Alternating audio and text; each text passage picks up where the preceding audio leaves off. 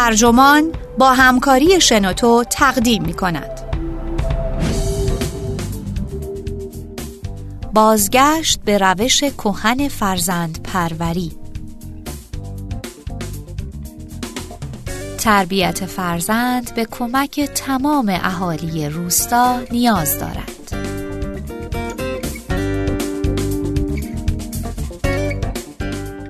چرا ما از این ایده که خانواده هسته‌ای بهترین راه برای پرورش فرزندان است دل نمی‌کنیم؟ شتاب و فشار زندگی مدرن رابطه والدین و کودکان را دچار مشکل و تنش ساخته است. امروزه زن و مرد هر دو کار می کنند و با مشکلات زندگی دست و پنجه نرم می کنند. این باعث می شود بسیاری از آنها زیر چنین فشاری کمر خم کنند یا اساساً از وظیفه تربیت فرزندانشان شانه خالی کنند. اما آیا واقعا مقصر زندگی مدرن است یا مشکل از انتظار ماست که می خواهیم دو نفر به تنهایی از پس این کار بر بیایند؟ امروزه اغلب والدین با چالش روبرو هستند. برای برخی از آنها تربیت فرزند به فعالیتی انفرادی در انزوا و خسته کننده تبدیل شده است. خصوصا برای مادرانی که معمولا بیشتر کارهای مراقبت از فرزند بر دوش آنهاست. آنها هزینه گذافی برای این کار پرداخت می کنند. بسیاری از این مادران نه تنها موقعیت های کاری و درآمدی را رها می کنند بلکه در معرض انزوای اجتماعی مادرانه هستند.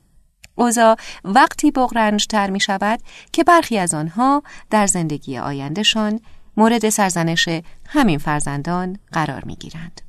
با این اصاف آیا می توانیم فرزندان را بهتر تربیت کنیم؟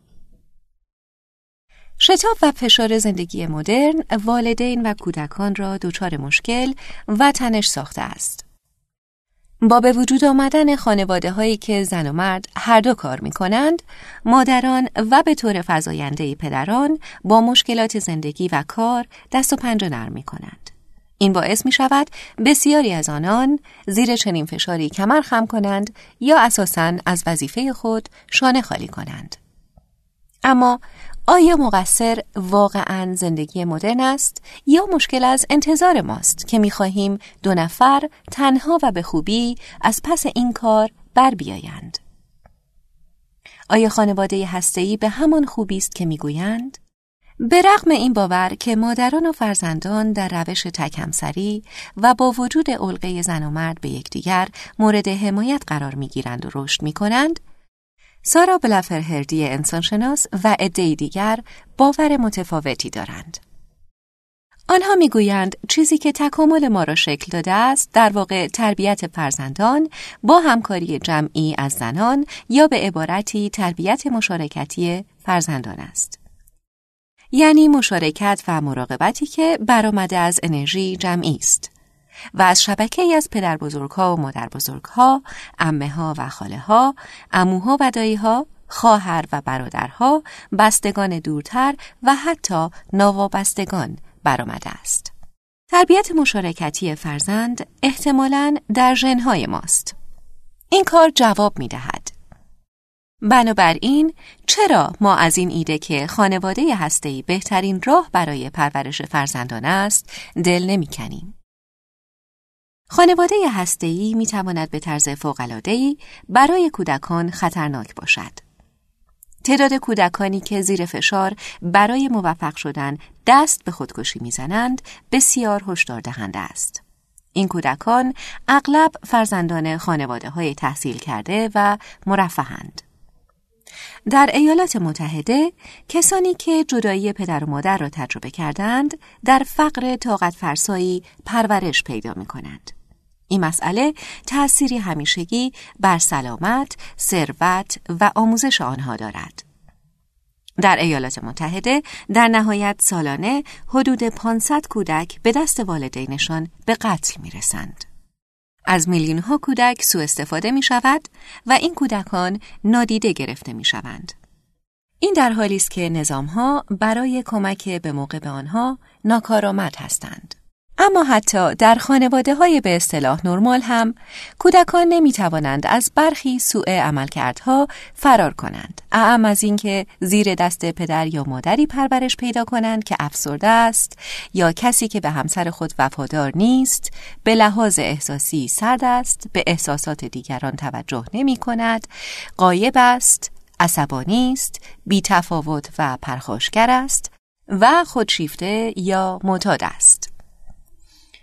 فیلسوفان اخلاق سامانتا برنن و بیل کامرون معتقدند که ازدواج مبتنی بر عشق به همراه ناپایداری، تنش و حتی خشونتی که اغلب بخشی اساسی از تضاد رمانتیک را تشکیل می دهد، همیشه ثبات و امنیت مورد نیاز کودکان را به آنان نمی بخشد.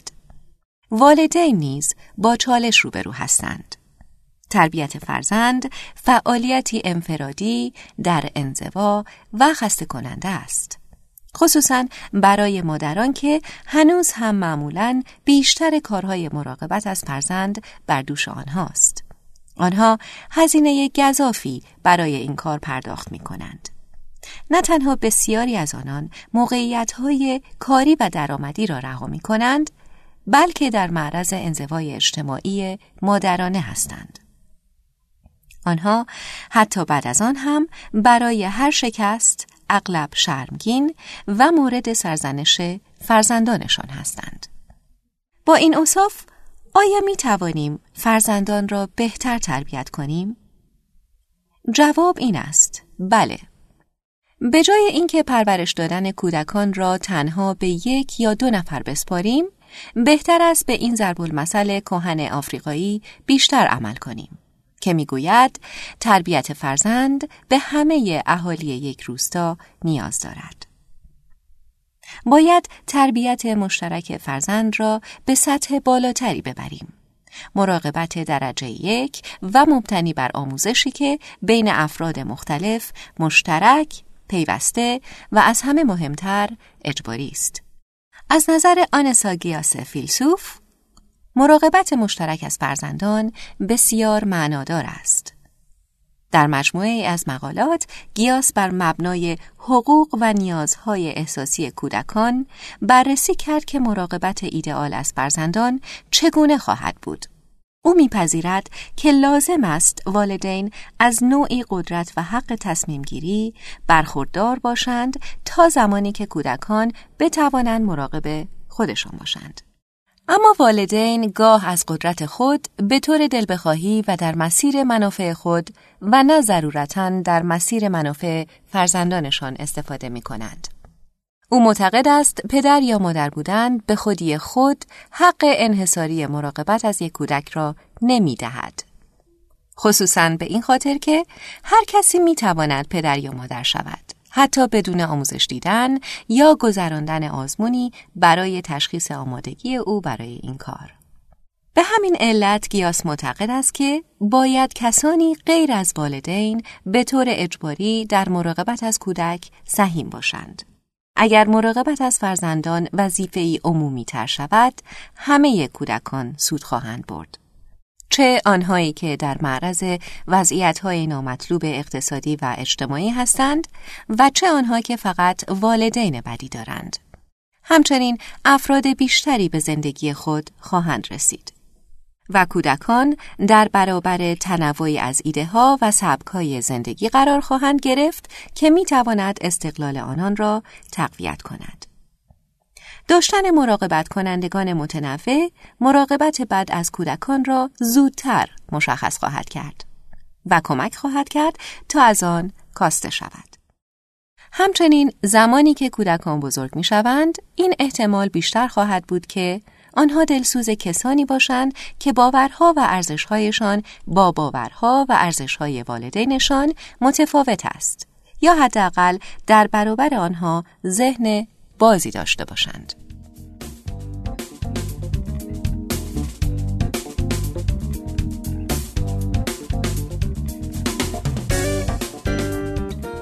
اما چطور کاری کنیم که این اتفاق بیفتد؟ مراقبت مشترک از فرزندان در کیبوتس ها باعث شده است تا کودکان از مراقبت با کیفیت خوب برخوردار شوند و در محیطی حمایتگر پرورش پیدا کنند. هرچند این اقدام در سالهای نخست به سبب تمایل داشتن به خوابگاه های گروهی مشکلاتی داشت. ممکن است والدین موافق زندگی در وضعیت اشتراکی نباشند اما راه های دیگری هم وجود دارد که برای کودکان شبکه ای از افراد را فراهم می کند که به طور ایدئال از بستگان نیستند اما از آنها مراقبت می کنند. این ممکن است به شکل یک فرزندخواندگی رسمی اما غیر مذهبی باشد که در آن کودکان به مراقبانی داده می شوند که در عین جوانی می خواهند و می توانند در مراقبت از این کودکان برای چند ساعت در هفته مشارکت کنند. این افراد بعدا وقتی پا به سن می‌گذارند به محرم اسرار کودکان تبدیل می شوند. مردان و زنان بسیاری وجود دارند که یا خود فرزندانی ندارند یا فرزندانشان بزرگ شدند و یا حتی از حق خود محروم شدند. اما هنوز می‌خواهند در زندگی یک کودک نقشی داشته باشند. اجازه دادن به افراد بیشتری برای شرکت داشتن در زندگی کودکان می تواند یک سرمایه گذاری واقعی و مشترک در آینده باشد. نحوه سود بردن والدین از این مسئله را می توان به سادگی مشاهده کرد. داشتن شبکه‌ای مطمئن و علاقمند از مراقبان به والدین فرصتی بسیار ضروری می دهد تا با هم یا تنها وقت بگذرانند. آنها کمتر احساس زیر بار بودن می کنند. به خصوص اگر کودکانی با مشکلات یادگیری یا ناتوانی های جسمی داشته باشند و یا برنامه کاریشان شلوغ و یا آشفته باشد. این مسئله همینطور به آنان کمک خواهد کرد که احساسات دو وجهی برخواسته از پدر یا مادر بودن را بهتر کنترل کنند. آنطور که گیاس می نویسد، پدر یا مادر بودن بدون شک همراه است با خشم، ناکامی و گاه حتی نفرت. امروزه همه ما به نحوی مشغول مراقبت مشارکتی از فرزندان هستیم. بسیاری از کودکان با والدین متعدد بزرگ شدند. چه به خاطر طلاق، چه به دلیل فرزندخانگی یا فناوری های تولید مثل. کارن هنسن جامعه شناس اشاره می کند که والدینی که هر دو کار می کنند متکی بر دوستان، مراقبت کنندگان و بستگان هستند. معلمان، مربیان، معلمان خصوصی و مشاوران نیز گاهی این خلا را پر می کنند. اما بسیاری می آیند و می روند و مشکل دقیقا همین است. کودکان ممکن است از مراقبت کنندگانی که دوستشان دارند جدا شوند. این مسئله اغلب به علت نیازها یا حوثهای والدین است. گاهی آنها دسترسی به بستگان را بعد از طلاق از دست می دهند یا از همسایگانی دوست داشتنی به خاطر جابجایی ها یا اختلاف نظر بین والدین و آن همسایه ها جدا می شوند. گاه هم دایه ها یا پرستارانی که طولانی مدت با کودکان بودند بدون توجه به خواست کودک برای ادامه رابطه اخراج می شوند. والدین به لحاظ اخلاقی حق چنین کاری را ندارند. در کنار کمک به والدین و فرزندان، کسانی که در مراقبت مشارکت می کنند نیز سود می برند. آنها روابطی غنیتر و عمیقتر با افراد جوانتر دارند. ممکن است این جوانان علاقه بیشتری داشته باشند تا از آن افراد در زمان پیری مراقبت کنند. گیاس هم میپذیرد که این به یک انقلاب در مراقبت از فرزندان نیاز دارد. والدین نیز باید بر احساس حسادتی غلبه کنند که وقتی پیش میآید که فرزندانشان کس دیگری را دوست دارند. اما وقتی والدین با مشکلات کار و زندگی دست و پنجه نرم می کنند، همینطور فاصله بین داشته ها و نداشته هایشان بیشتر می شود، چه کسی بهتر علایق فرزندان را در ذهنش نگاه می دارد.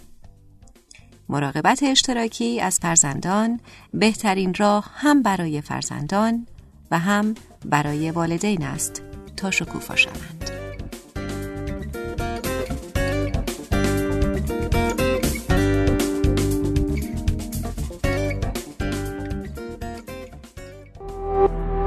تولید شده در شنوتو. www.shenoto.com